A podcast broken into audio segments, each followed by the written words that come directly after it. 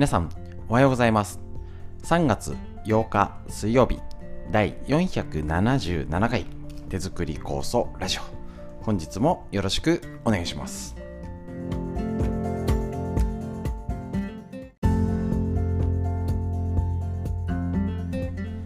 こちらの手作り構想ラジオは埼玉県本庄市にあります芦沢治療院よりお届けいたします。私の母親が手作り構想を始めて35年以上経ちまして北海道帯広市にあります。十勝金星社川村文夫先生に長年ご指導をいただいておりまして家族で構想のみ治療院ということで構想の勉強会、えーと、仕込み会いろいろやらせていただいております。でですねあのコロナ禍になりましてお届けの仕方を挑戦中というかもうだいぶ経っちゃってますけども、えっ、ー、と、その一つがこちらねラジオ。っていうことなんですね。なかなか来れなかったりとか、えーと、状況によってね勉強会行けないよって方に少しでもヒントになるべくこのラジオということでお届けしております。またね、あのー、家事しながら作業しながら聞けるということで非常に、えーと、好評いただいております。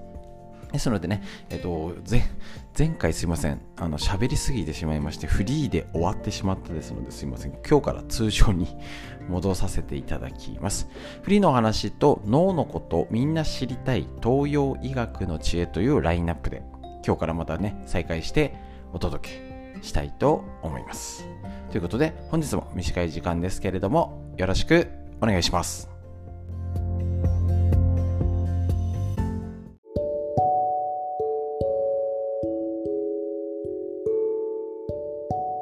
はい、それではフリーでお話しするこちらのコーナーになります。ということでですね、昨日はすいません、もう熱い思いが込み上げすぎてしまいまして、ずっと喋ってると。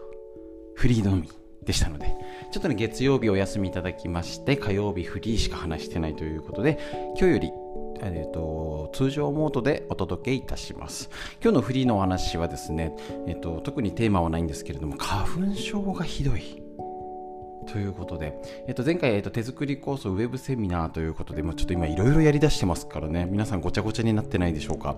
えっと、前回花粉症対策ということでやりましたので、ぜひ家庭療法としてね、あの病気はきちんとお医者さんで診断してもらって、で、薬をっていうことなんですけど、そうそう、その時もお話ししましたよね。花粉症ってそんな診断もらわずに勝手に決めてる方多くないですか？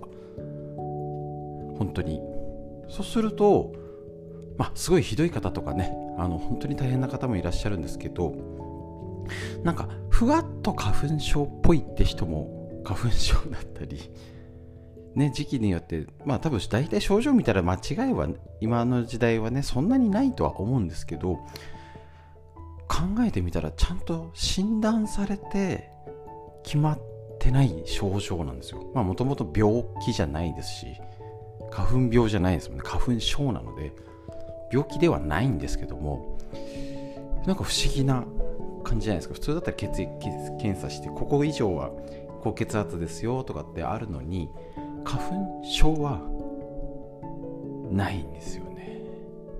なんか不思議な感じがします。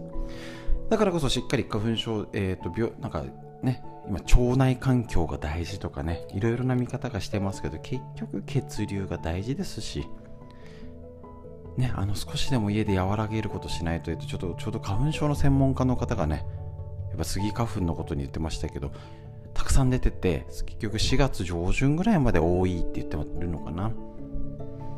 でそれがだいぶピークになるし昨日なんかもすっごいあったかくないですか？もうなんか気持ち悪いぐらい。もう T シャツでしたね。完全にね。で多分車の中が暑いみたいな変な偏りがありますよね。なんか、えっと、治療来ている方の、えっと、状況を見ても、まあ、真冬って寒いよねと。で寒さ対策もするし気をつけてるんだけどかえって今の方がなんかあったかくてのぼせるようで車暑いよねになって乗り物だとでなんか日陰涼しい家の中寒い夜寒いみたいなあったかいと寒いがごっちゃになってる。まさしこれ自律神経のバランスが狂う時。冬の寒さからあったかいのに順応しようと頑張ってるんですけどなんか変な感じで順応しきれてない感満載じゃないですか。ねなんかだから耳めまい頭痛とかなんか体調崩してるってあの職場の方がっていうのを結構聞いております。勝手にいやまあイメージで言うとエアコンのリモコンです。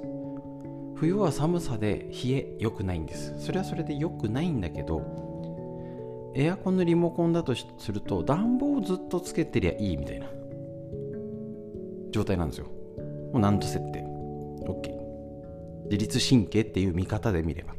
だけどかえって今の方がなんか暑すぎるからエアコンつけようみたいな。冷房つけようみたいな。夜寒いな暖房みたいな。でなんか乾燥しててみたいな。要はリモコンのボタンをピッピピッピピッピピッピしてる状態なんですねそのピッピピッピした分だけ自律神経が対応しておっとっと了解ああだ冷やす冷やすのね冷やすああオッケーオッケーじゃあ体を冷やすモードにしましょうみたいなに切り替えるし夜寒いなんか今日寒くない？風ビュービュー。ああ温めるのね。ああじゃあじゃあ暖房のはい切り替えますね。はい待ってください。っつって汗とか毛穴とかね血流とかを変えるわけですよね。そうするとゆっくりピッピッぐらいだったら別に切り替わってもまあ対応できると。ねそんなんですぐ調子崩すわけないんでみんながね。ピッピッぐらいだったのがピッピッピッピッピッピッピッピッみたいな そんなそんなならないか。そういうふうにあのー、一気に切り替えみたいになった時に自律神経って対応できなくなるんですね。そうするといわゆる低気圧が来たみたいな時みたいに耳鳴り頭痛めまいとかになったり関節痛だるさとかですね夜よく眠れないとかで昼間ぼーっとしちゃうとか。女性だったら生理痛がひどくなるとか。そういうようなねホルモンバランス乱れるよってことが体で起きちゃいます。そうするとやっぱり体の対応も変えなきゃ。ですし手作り酵素を飲むのも変えなきゃ。ですよね。いつもと同じように飲んだら対応しきれないし体の温め方もちゃんとしなきゃですよね。なのでぜひその辺のこの季節の変わり目順応するまでにしっかり気をつけていきましょう。もう春がすぐそこ。ね。あのもう春って感じになりましたね。本当に。あっという間に。ただまだ油断なりませんので。ぜひぜひ気をつけてお過ごしください。それではフリーのお話以上です。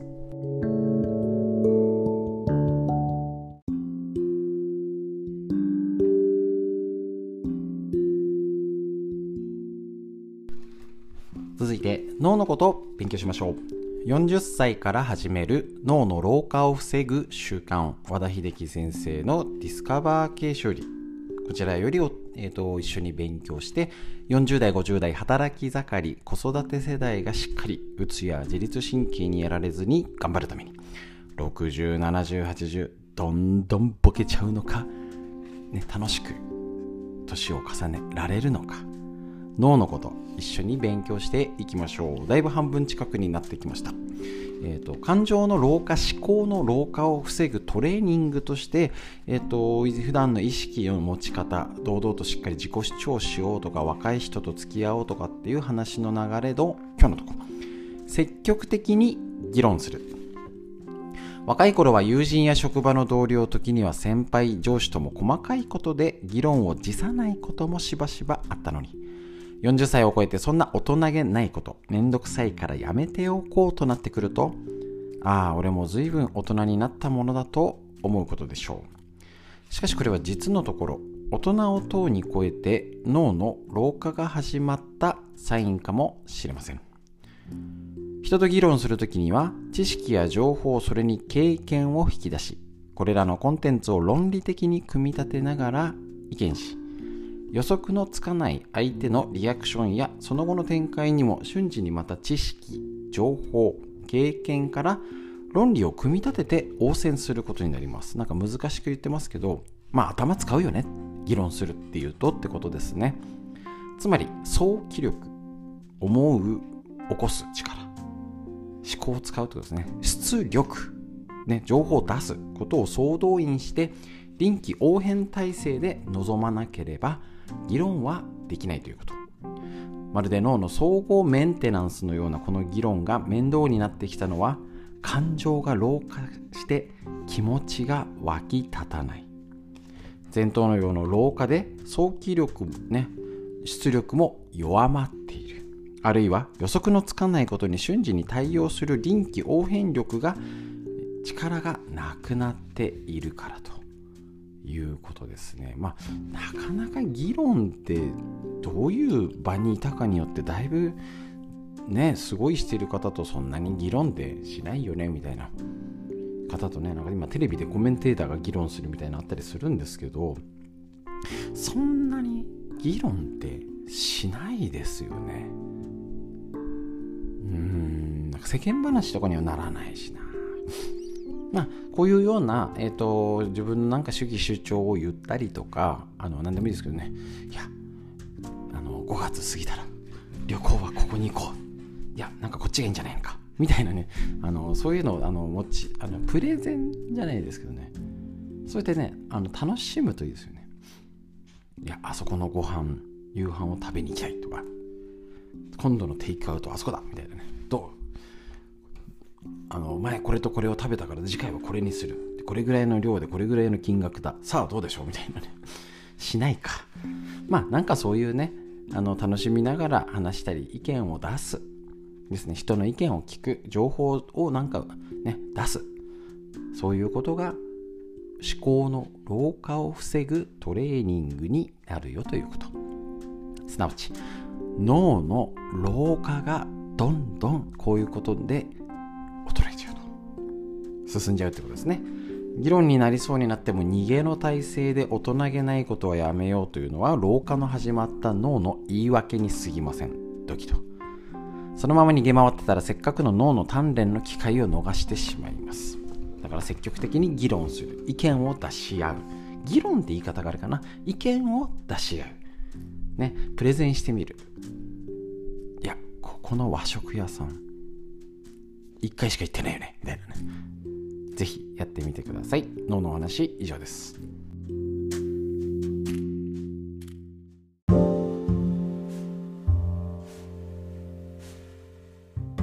続いて東洋医学の知恵。こちら緑薬品漢方堂の毎日漢方。体と心をいたわる365のコツ桜井大輔先生の夏目社よりお届けいたしまして。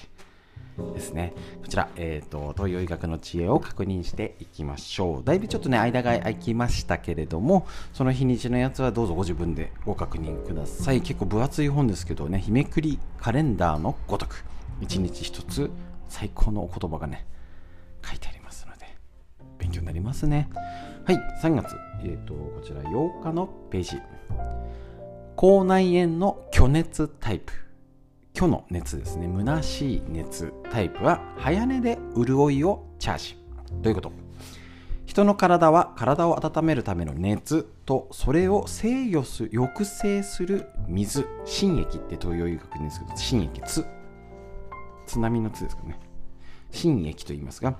ちょうど同じ量であることで寒熱のバランスが取れている状態。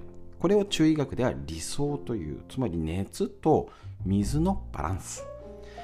ところが水が少ないと熱が相対的に過剰になり体内の寒熱のバランスが崩れてしまいます。これにより生じているのが虚熱タイプの口内炎ということなんですね。熱のバランスが崩れてる。虚熱タイプの口内炎とは小さめな口内炎ができ繰り返す慢性的なものが多いのが特徴。このタイプの口内炎は腎に蓄えられた陰体の水分の元が減っている状態。この陰と陽ね。だから陽だけ取ればいいってことじゃないですからね。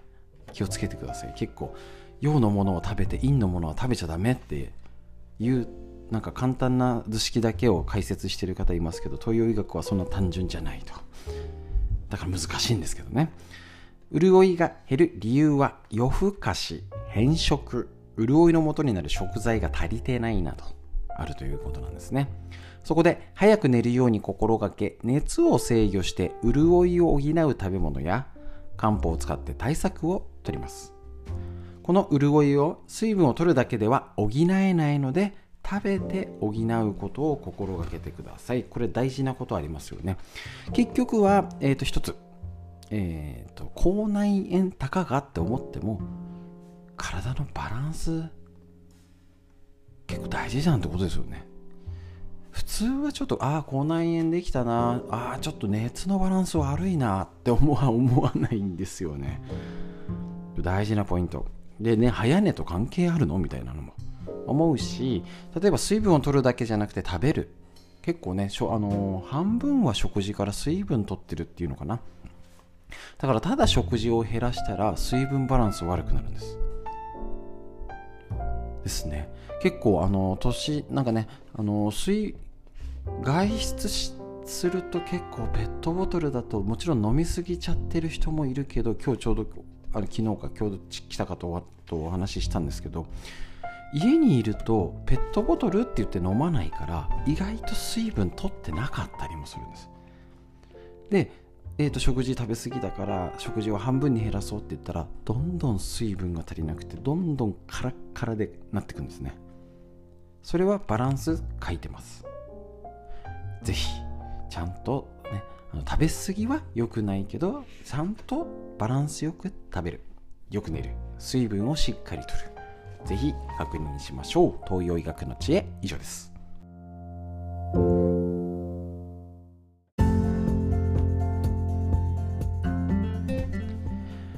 ということで本日いかがでしたでしょうか？通常モードになりましたので また今日よりよろしくお願いいたします。えっと、2つお知らせです。今週の土曜日になるのかな ?3 月11日の土曜日に、えっと、手作り酵素に、えー、が効く体づくり、ストレッチっていうことで、いつもの教えるストレッチとちょっと違うバージョン新しい方法をお届けしたいと思います。前回健康を考える会参加した方は無料でお届けいたしますので、えーと、試す感じでやってみましょう。特にね、えーと、教えるストレッチやってる方でもちょっと違う角度で攻めますし、えーと、なかなか普段運動できてないわって方健康を考える会でもね体験談を話していただきましたけど酵素だけ飲んでたってもダメです。でなかなかライブ配信もでき朝のできないよねバタバタっていう方向けに土曜日のいい時間にやります。もう言い訳できないですよ。平日できてないから忙しくてね土曜日に設定しましたのでどっちかやってください。ならできそうじゃないですか。平日昼間やれてる方大丈夫です。でももし興味があったら受けてみましょう。でまた先の話6月25日に健康を考える会。ということで新新しい場所糖尿病対策をやります。もうすでにお申し込みあの続々といただいてきておりますので、えーと、特にリアル参加で希望の方はお早めにお願いします。ライブ配信は急がなくても大丈夫です。ぜひよろしくお願いします。糖尿病のこと誰もが気になりますね。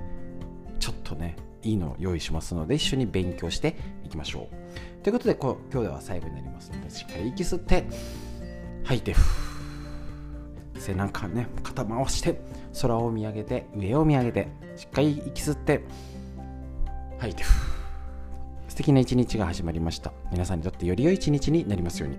本日も最後までお聴きくださいましてありがとうございました。